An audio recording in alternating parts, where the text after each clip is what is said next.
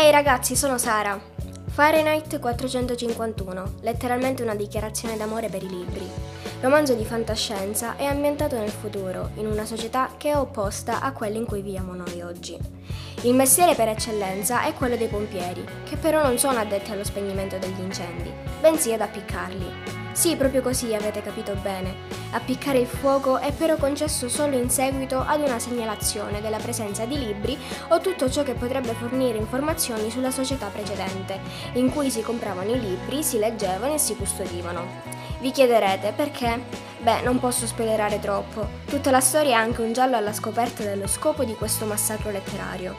Posso solo dirvi che ogni singolo individuo di questa società, quindi, cresce con l'idea che i libri racchiudono il male, ma quando il pompiere Montag, per caso, tornando dal lavoro, incontra Clarisse, il suo pensiero inizierà a cambiare. Infatti la ragazza vive in una famiglia che in clandestinità è aperta alla lettura dei libri e che ama la conoscenza e per questo è emarginata.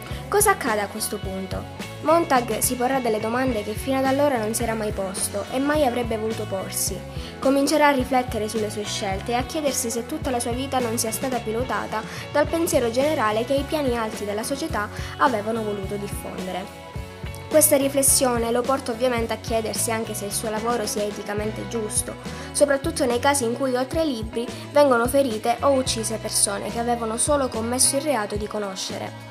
Montag a poco a poco capirà l'importanza dei libri e del sapere, si innamorerà della storia e della cultura, ma soprattutto delle emozioni che un libro sa donare. Dopo una breve prima parte in cui l'autore traccia diverse linee narrative, il libro diventerà scorrevole e molto intrigante. I colpi di scena e le sensazioni che il libro riesce a trasmettere vi condurranno fino all'ultima pagina senza che voi ve ne siete resi conto e addirittura proverete il desiderio di un sequel. Il finale infatti è abbastanza aperto, quindi non vi aspettate nessun cliffhanger. Bellissimo è il personaggio di Clarisse e il rapporto tra questa e Montag. La creazione di questa figura femminile è semplicemente fantastica, come diciamo noi, una genialata. Si potrebbe arrivare a pensare che il protagonista non sia realmente Montag, ma proprio la ragazza. Montag seguirà i pensieri e il volere di Clarisse, perché è lei che rappresenta la mente della coppia. Clarisse è come il punto fermo della storia, alla quale tutto fa riferimento e dalla quale tutto parte. Ma il lettore avrà l'impressione che le decisioni, i pensieri, i dubbi, le azioni e le emozioni siano di Montag. Infatti tutto viene narrato dal suo punto di vista. Gli ultimi capitoli del libro saranno quelli che vi terranno sulle spine. Una descrizione minuziosa, particolare per particolare, di una rivoluzione. Ma non pensate a un finale scontato che tutti potrebbero immaginare. Ciò che rende speciale questo romanzo è la mutabilità del pensiero di Montag, che viene descritto meravigliosamente in un crescendo di idee. Sarà proprio il suo ragionamento interiore che inconsciamente vi trascinerà con sé in questo viaggio lungo il sapere. Tutto è incentrato sull'importanza dei libri ed è una metafora di ciò che purtroppo sta accadendo in questi anni.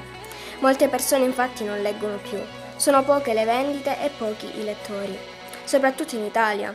È diventato difficile trovare qualcuno che legga libri, oltre ai soliti messaggi dal telefono, soprattutto tra quelli della mia generazione.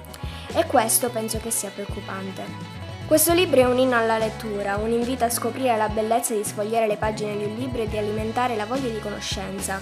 Quindi ragazzi consiglio questo libro a tutti voi, considerando che è un grande classico pubblicato nel 1953 non vi scoraggiate se a volte il linguaggio potrebbe risultare un po' complesso. Vi assicuro che è perfetto per ragazzi dai 14 anni in su. E poi tutti possono amare un libro, indipendentemente dall'età. E questo romanzo, vi giuro, sarà facile da amare. Bye bye!